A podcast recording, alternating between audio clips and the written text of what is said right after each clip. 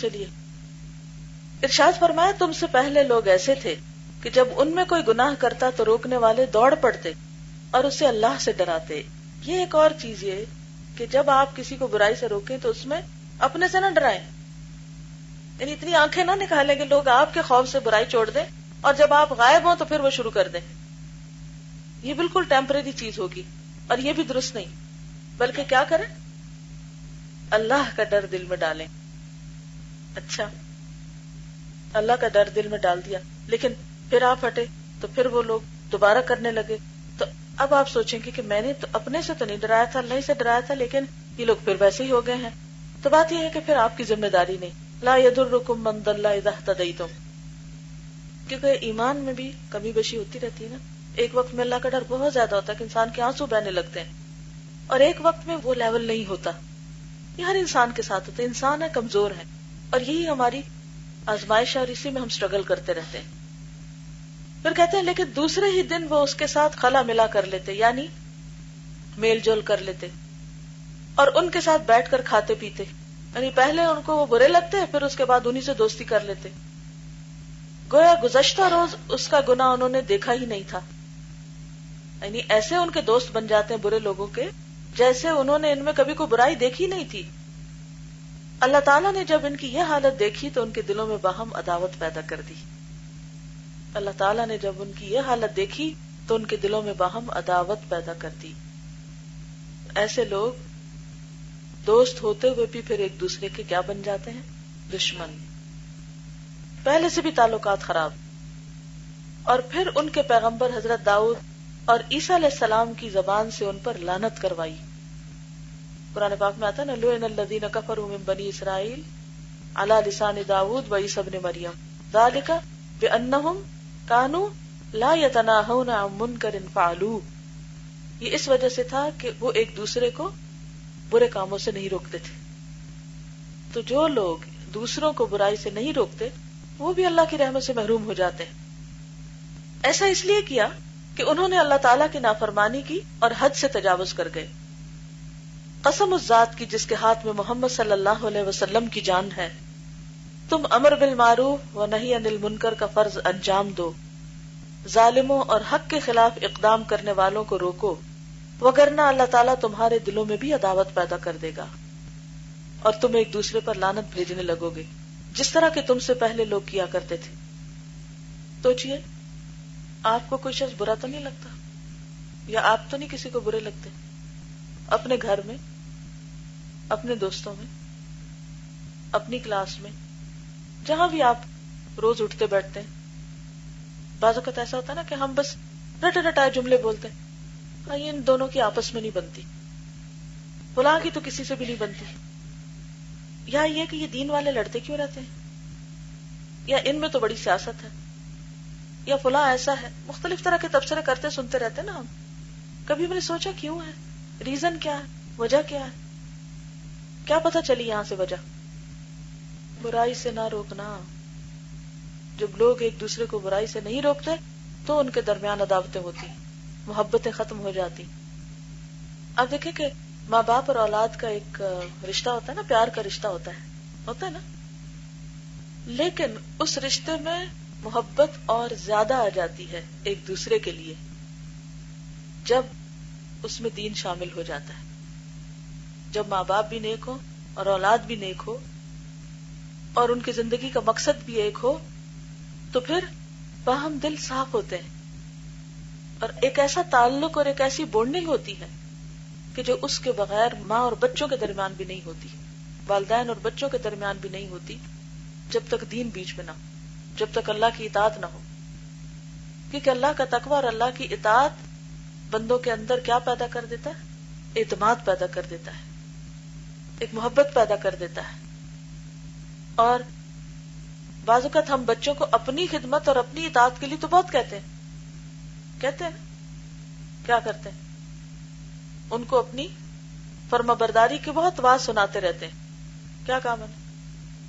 اور اگر وہ نہ کرے فرما برداری تو کیا کرتے ہیں؟ ڈانٹ ڈپٹ کرتے ہیں۔ پھر کیا کرتے ہیں؟ ناراض ہو جاتے ہیں۔ پھر کیا کرتے ہیں؟ جی۔ ایسا بھی ہوتا ہے۔ لیکن آپ دیکھیں کہ وہ ایک تکلیف اور ایک باہم دوری اور عدم اعتماد کی کیفیت رہتی ہے۔ یہ کیسے دور ہو؟ یہ کب ہو؟ کون سی اولاد ماں باپ کی فرما بردار ہوگی جو اللہ سے ڈرنے والی ہوگی؟ جس دل میں اللہ کا خوف ہوگا۔ اس کے بغیر کوئی ماں باپ کی فرما برداری مشکل ہی کر سکتا ہے۔ کیونکہ مشکل کام ہوتا ہے نا۔ ان کے احسان ہم پر بہت ہوتے ہیں۔ ان کی ایکسپیکٹیشن ہم سے بہت ہوتی ہیں، جنہیں ہم پورا نہیں کر سکتے۔ پھر وہ ہم سے ناراض ناراض رہتے ہیں۔ پھر شیطان کہتا ہے انہوں نے تو ناراض رہنا ہی ہے، کوئی زیادہ ضرورت نہیں ہے منانے کی۔ جیسے ہے گزر جائے گی۔ تو اس سے تو نہیں کام چلے گا۔ راضی تو کرنا ہے۔ لیکن یہ سب کچھ کیسے ہوگا؟ اللہ کے احکامات کی اطاعت پر۔ ہم بھی کریں اور وہ بھی کریں۔ ابن ابھی دنیا سے منقول ایک روایت کے مطابق اللہ تعالیٰ نے حضرت یوشا بن نون کو بذریعہ وہی یہ خبر بھیجی تھی کہ تیری قوم میں سے چالیس ہزار اچھے اور ساٹھ ہزار شریر بدکاروں کو ہلاک کرنے والا ہوں۔ انہوں نے عرض کیا کہ پروردگار عالم، شریروں کو ہلاک کرنا تو بجا، لیکن بھلے لوگوں نے کیا خطا کی ہے؟ اللہ تعالیٰ نے جواب دیا، یہ اس لیے کہ جب میں ان شریروں پر خفا تھا، تو یہ لوگ ان پر خفا کیوں نہ ہوئے؟ یہ لوگ ان کے ساتھ کیوں کھاتے پیتے رہے؟ یعنی برے لوگوں کی ایک تو صحبت سے بچنا چاہیے۔ اگر بوقت ضرورت کوئی کام پڑے تو بس کام سے کام رکھنا چاہیے۔ ان سے دلی محبت اور تعلق اور دوستی نہیں کرنی چاہیے۔ یعنی محض دنیا کے فائدوں کی خاطر ایسے لوگوں سے تعلق نہیں بڑھانا چاہیے۔ کیونکہ این ممکن ہے کہ وہ ہم کو انفلوئنس کر دے۔ اور ہمارے اندر کی بھی خیر جو تھوڑی بہت ہے وہ بھی چلی جائے۔ دوسری بات یہ ہے کہ جب انسان کسی کو برائی کرتے دیکھے اور مسلسل دیکھے اور پھر بھی انسان اس شخص کا دوست بنا رہے اور اسے نہ روکے تو پھر جینا اور مرنا ساتھ ہو جاتا ہے۔ انسان کن کے ساتھ مرتا ہے؟ جن کے ساتھ جیتا ہے، جن کے ساتھ زندگی گزارتا ہے۔ اور جس حال میں انسان مرتا ہے، اسی حال میں اٹھتا ہے۔ جو شخص حج کرتے ہوئے فوت ہو تو قیامت کے دن کیسے اٹھے گا؟ تلبیہ پکارتے ہوئے۔ جو شخص میدان جنگ میں شہید ہو تو قیامت کے دن کیسے اٹھے گا؟ اس کے کپڑوں میں یا اس کے جو بھی زخم ہوں گے، ان سے خون جاری ہوگا، اسی حال میں اٹھے گا۔ اسی طرح کوئی شخص اگر برے لوگوں کے ساتھ بیٹھے ہوئے، ان کے ساتھ کھا پی رہا ہے، ہنسی مزاق کر رہا ہے، اور ان کے شر کے اوپر اس کو کوئی تکلیف بھی نہیں ہے، ایک طرح سے ٹیسٹ اپروول ہے، خاموش، رضامندی ہے۔ اس لیے بعض لوگوں سے میں نے یہ کہتے ہوئے سنا کہ ہم تھوڑی دیر کے لیے بھی کسی غلط مجلس میں اس لیے نہیں جا سکتے کہ ڈر لگتا ہے کہ خدا نہ خواستہ اگر کوئی حادثہ ہوا اور یہاں ان کی موت آ گئی تو قیامت کے دن یہ انہیں میں سے اٹھائے جائیں گے۔ یعنی جن کے دل میں جتنا ڈر ہوتا ہے پھر اس کے مطابق ہی وہ کرتے ہیں۔ بعض اوقات ایسا ہوتا ہے کہ معاشرتی ضرورت کی وجہ سے کسی نہ کسی سے تعلق رکھنا پڑتا ہے، لیکن وہ تعلق محدود ہونا چاہیے۔ یہ نہیں کہ سب سے کاٹ کے آپ بیٹھ جائیں۔ اسلام کاٹنے کی تلقین نہیں کرتا۔ ہمیں انسانوں کے ساتھ تعلق رکھنا ہے تاکہ ہم ان کو صحیح رستے پہ لا سکیں۔ اگر آپ کمیونیکیشن ہی ختم کر دیں گے، لوگوں سے ملنا جلنا ہی ختم کر دیں۔ لیکن یہاں جو چیز منع ہے، وہ کیا ہے؟ کہ ان کے ساتھ مل کے ان جیسے کام کر کے انجوائے نہیں کرنا۔ نہ ایسی مجلسوں میں شریک ہونا ہے کہ جس میں لوگ سریحن حرام کام کر رہے ہوں۔ ابن عبد البر نے ابو عمران سے ایک روایت نقل کی ہے۔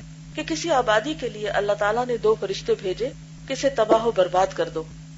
یہ فرشتے جب وہاں پہنچے تو دیکھا کہ ایک شخص مسجد میں کھڑا نماز پڑھ رہا ہے۔ فرشتوں نے عرض کیا کہ اے پروردگار، اس آبادی میں تیرا فلاں بندہ بھی تو ہے جو نماز پڑھ رہا ہے۔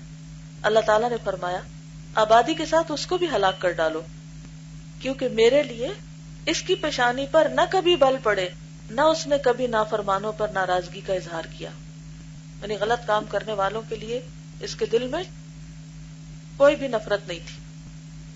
حمیدی نے حضرت مصر کی روایت نقل کی ہے کہ اللہ تعالیٰ نے کسی آبادی کو ہلاک کرنے کے لیے ایک فرشتہ بھیجا۔ فرشتے نے کہا، پروردگار عالم، اس آبادی میں فلاں عابد موجود ہے۔ یعنی عبادت گزار۔ اللہ تعالیٰ نے وہی بھیجی کہ پہلے اسے ہلاک کرو، پھر آبادی کو۔ کیونکہ میرے لیے کبھی اس کی پیشانی پر شکن نہیں پڑی۔ یعنی لوگ جب میری نافرمانیاں کرتے ہیں تو اس کے دل میں کبھی تکلیف نہیں ہوئی۔ کہ بس اپنی عبادت میں مشغول ہے تو اس سے کیا پتا چلتا ہے کہ امر بال معروف اکولی امپورٹنٹ ہے اپنی عبادت کی۔ کہ انسان جس طرح عبادت کرتا ہے اللہ کی، نماز روزہ کرتا ہے، اسی طرح اسے دوسرے لوگوں کے نماز روزے کی بھی فکر ہونی چاہیے۔ لیکن جو دین کی طرف آ بھی جاتے ہیں، وہ دین کی باتیں گھر والوں کے ساتھ شیئر نہیں کرتے۔ دوستوں کے ساتھ شیئر نہیں کرتے۔ کیوں نہیں کرتے؟ کیا وجہ ہوتی ہے؟ ڈر ہوتا ہے نا ایک، کس بات کا؟ کہ یہ ہمیں چھوڑ دیں گے، یہ ہم سے ناراض ہو جائیں گے۔ ان سے جو فائدے ہمیں پہنچ رہے ہیں، وہ بند ہو جائیں گے۔ یا یہ کہ بڑی تکلیف ہے اس کام میں، کیونکہ یہ تو ایک دفعہ سے تو سنتے ہی نہیں، تو ایک دفعہ بتانے سے تو توجہ ہی نہیں دیتے۔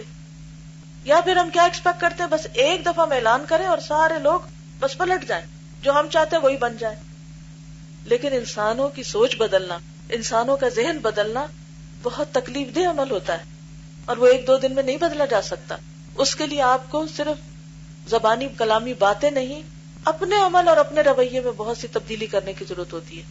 کیونکہ وہ سارا وقت آپ کو دیکھ رہے ہوتے ہیں اور اس میں بے پناہ صبر کی ضرورت ہوتی ہے کہ جب آپ ان کے ساتھ اچھے بھی ہو پھر بھی وہ آپ کی اچھائی سے ناجائز فائدہ اٹھائے اور آپ کو اذیت دیں یا تکلیف دیں، تو ایسی صورت میں کیا ضروری ہوتا ہے؟ کہ انسان صبر کے ساتھ جمع رہے، ان کے لیے دعا بھی کرے اور اپنا کام کرتا جائے۔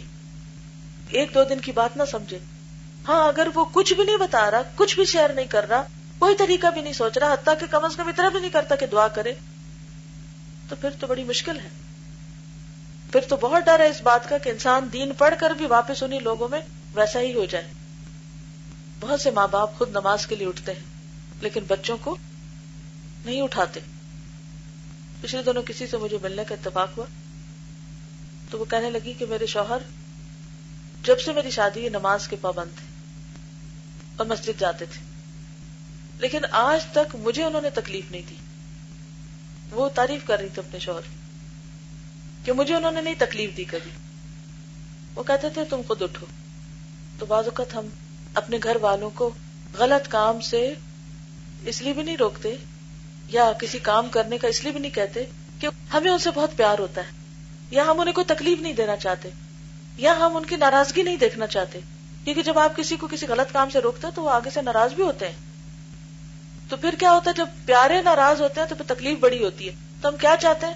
بس یہ جو بھی کرے کرے ہمیں کچھ نہ کہیں، ہمارے تعلقات نہ خراب ہو تو پھر کیا اسی طرح رہیں گے؟ شیئر نہیں کریں گے؟ اچھی باتیں نہیں شیئر کریں گے؟ کریں گے نا؟ کس لیے کریں گے؟ ان کے فائدے کے لیے اور اپنے فائدے کے لیے۔ جی۔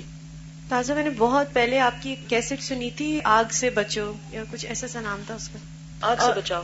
تو اس میں ایک بات بہت ہی وہ میرے دل کو اتنے سال پہلے لگی تھی کہ اگر اصل میں کہیں آگ لگی ہوئی ہو ہمارے گھر میں کہیں تو ہم اپنے گھر والوں کو پیار سے آواز دے کے یا ان سے ڈر ڈر کے ان کو اس طرح نہیں بلائیں گے۔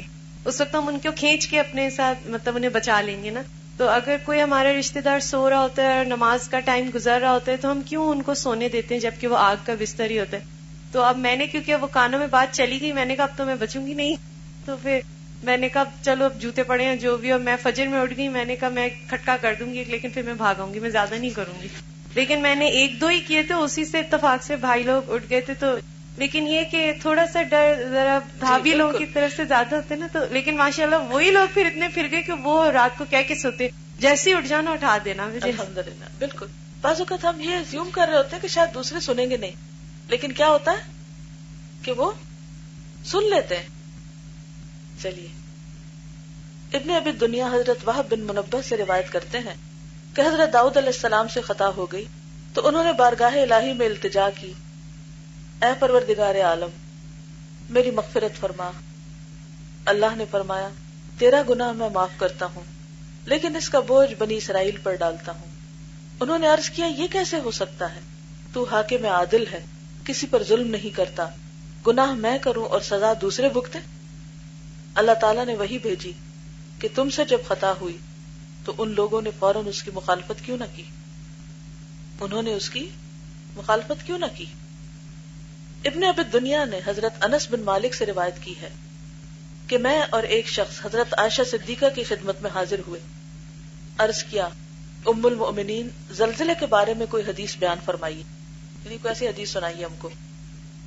انہوں نے فرمایا کہ لوگ جب زنا کاری کو جائز قرار دے لیں، شراب خوری کرنے لگے اور گانے بجانے کے آلات استعمال کرنا شروع کر دیں، تو آسمان پر غیرت الہی جوش میں آ جاتی ہے۔ پھر اللہ تعالیٰ زمین کو زلزلے کا حکم دیتا ہے۔ لوگ جلد سے جلد توبہ کر لیں اور معاشی ترک کر دیں، تو فبہا۔ وغیرہ اللہ تعالیٰ آبادی کو منہدم کر دیتا ہے۔ حضرت انس نے سوال کیا کہ ام المومنین، کیا یہ ان کے حق میں عذاب ہوگا؟ انہوں نے فرمایا، نہیں، یہ ایمان والوں کے حق میں پند و معزت اور رحمت ہے اور کافروں کے لیے عذاب اور خدا کا قہر اور غضب۔ حضرت انس نے یہ سن کر فرمایا کہ حضرت صلی اللہ علیہ وسلم کی وفات کے بعد میں نے ایسی خوش کن پرہت آگی حدیث کوئی نہیں سنی۔ اس سے کیا پتہ چلتا ہے؟ بعض اوقات کسی آبادی کے اوپر زلزلہ آتا ہے یا کچھ سال پہلے جیسے آیا تھا۔ اب اس میں کیا ہوتا ہے؟ لوگ طرح طرح کے تبصرے کرتے چونکہ ایسا ہو رہا تھا تو ایسا ہو گیا، ویسا ہو گیا، بہت سے اینالائز کرتے رہتے سچویشن کو۔ لیکن دین ہماری صحیح رہنمائی کرتا ہے۔ اور بہت ہی معتدل بات ہے اس حدیث میں۔ اور وہ کیا ہے؟ کہ عذاب کس کے لیے ہے وہ؟ یعنی آپ جنرلائز نہیں کریں، ایسی اسٹیٹمنٹس نہیں دیں کہ فلاں بستی گر گئی کیونکہ یہ بہت بری تھی اور ان کے اوپر عذاب آ گیا۔ عذاب صرف اس کے لیے ہوتا ہے جو اللہ کا نافرمان ہوتا ہے۔ لیکن اسی کے اندر جو نیک لوگ تھے، اب یہ تھوڑی ہوگا کہ اچھا نیک لوگ ان کی چھت نہیں گرے گی اور دوسروں کی بس گرے گی، یہ تو نہیں ہوتا نا۔ اگر ایسی کوئی مشکل آتی ہے تو سب پر آتی ہے۔ لیکن حقیقت کیا ہے معاملے کی؟ ہم؟ کہ عذاب اس کے لیے جو نافرمان ہے اور رحمت ہے اس کے لیے یہ مصیبت بھی جو اللہ کا فرما بردار ہے۔ وہ کیسے؟ کہ جو بچ گیا اس کے لیے نصیحت، اور جو اس میں چلا گیا وہ شہید۔ کیونکہ یہ جو حدم ہوتا ہے، یا غرق ہوتا ہے، یہ بھی شہادت ہی کی ایک قسم ہوتی ہے۔ لیکن ہر شخص کس کیٹیگری میں ڈالا جائے گا؟ جس طرح کا اس کا عمل ہوگا، جس طرح کا اس کا آخری وقت ہوگا، کہ وہ اس وقت اس کو کلمے کی توفیق نصیب ہو جائے، یا وہ کوئی اچھا کام اس وقت کر رہا ہو۔ کیونکہ بعض اوقات اچھے کام کرتے ہوئے بھی لوگ مشکل کا شکار ہو جاتے ہیں۔ تو انسان اس وقت بلیم نہ کرے کہ مجھے کیا فائدہ ہوا اچھا کرنے کا، ان نمازوں کا، یا میں تو ذکر کر رہا تھا، پھر بھی ایسا کیوں ہو گیا؟ نہیں، اس کی کئی وجوہات ہو سکتی ہیں کہ ضروری نہیں کہ وہ عذاب ہی ہو۔ وہ آپ کے حق میں عذاب نہیں بھی ہو سکتا، وہ آپ کے حق میں رحمت بھی ہو سکتا ہے۔ جانا تو دنیا سے ویسے بھی ہے۔ اس کا یہ مطلب نہیں کہ انسان ایسی موت مانگنے لگے یا پھر ایسی چیزوں کی، نہیں، اس میں آفیت ہی کی دعا کرے۔ لیکن اگر کبھی ایسا ہو جائے، آئندہ آج کے بعد اگر کہیں اخبار میں آپ پڑھیں، کسی بھی علاقے، کسی بلڈنگ کسی بس کسی پلین یا کسی بھی جگہ کی کوئی ایسی خبر کہ جس میں بہت سارے لوگ اکٹھے کسی حادثے کا شکار ہو گئے تو آپ سب کے بارے میں بدگمانی نہیں کریں گے کہ سارے خراب تھے، ان سب کو سزا ملی، یا ان سب پہ اللہ کا عذاب آ گیا۔ نو، عذاب کس کے لیے ہوتا ہے؟ کافروں کے لیے، نافرمانوں کے لیے۔ اور وہی چیز، وہی تکلیف مومن کے حق میں کیا ہوتی ہے؟ رحمت بن جاتی ہے۔ اب مثال کے طور پر جب کوئی بیمار ہوتا ہے، تو جس شخص کا ایمان ہوتا ہے، اس کے لیے بیماری رحمت ہوتی ہے۔ وہ اس کو گناہوں سے پاک کر دیتی ہے۔ اور جو شخص خبیص ہوتا ہے، اس کے لیے زحمت بن جاتی ہے۔ اس کے لیے کیا نتیجہ ہوتا ہے؟ مثلا ایک شخص جس کو اللہ سبحان و تعالیٰ سے کوئی تعلق نہیں۔ اگر اس کو کوئی تکلیف آتی ہے تو وہ مزید ناراض ہو جاتا ہے اللہ سے۔ نا امید ہو جاتا ہے اور وہ کام چھوڑ دے۔ اس طرح ایک ہی مصیبت، ایک شخص کے لیے باعث رحمت اور دوسرے شخص کے لیے باعث عذاب۔ تو ان نمایو باسو اللہ نیاتہم۔ لیکن کتنے لوگ ہیں کہ جب کوئی مصیبت آئے تو یہ کہیں کہ یہ بھی اللہ تعالی کی ایک رحمت تھی۔ سوچتے ہیں؟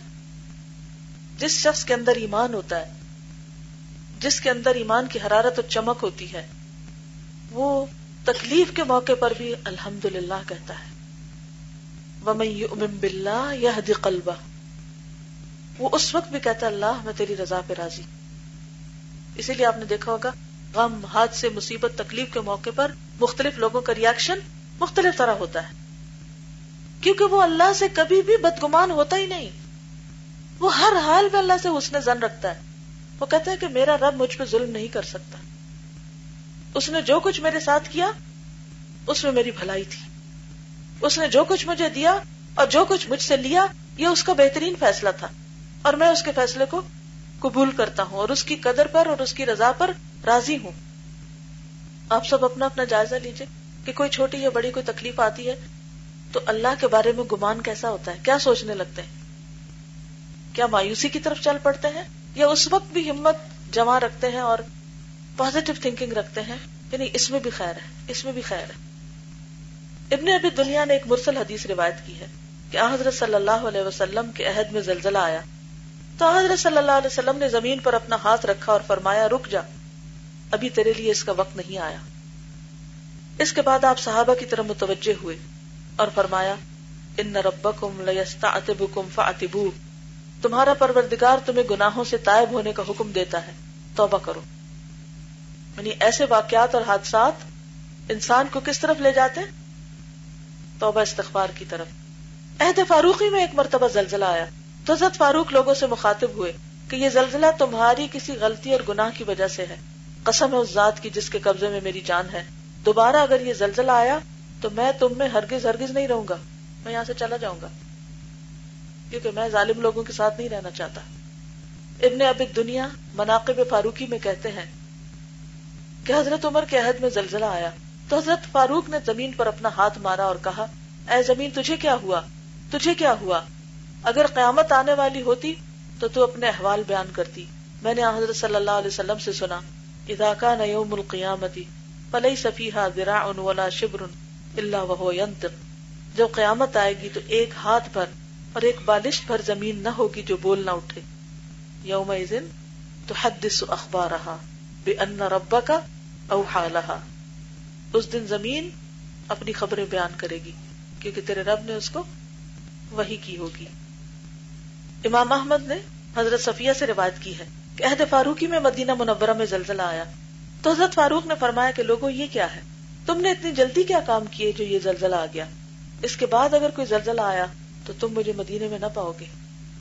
حضرت کاب فرماتے ہیں کہ زمین پر جب گناہ ہونے لگتے ہیں، تو زمین خوف الہی کے مارے لرزنے لگتی ہے۔ اللہ اکبر۔ اور زلزلہ آ جاتا ہے۔ اس طرح زمین پر بسنے والوں کو تمبی کی جاتی ہے۔ حضرت عمر بن عبد العزیز کے حد میں زلزلہ آیا۔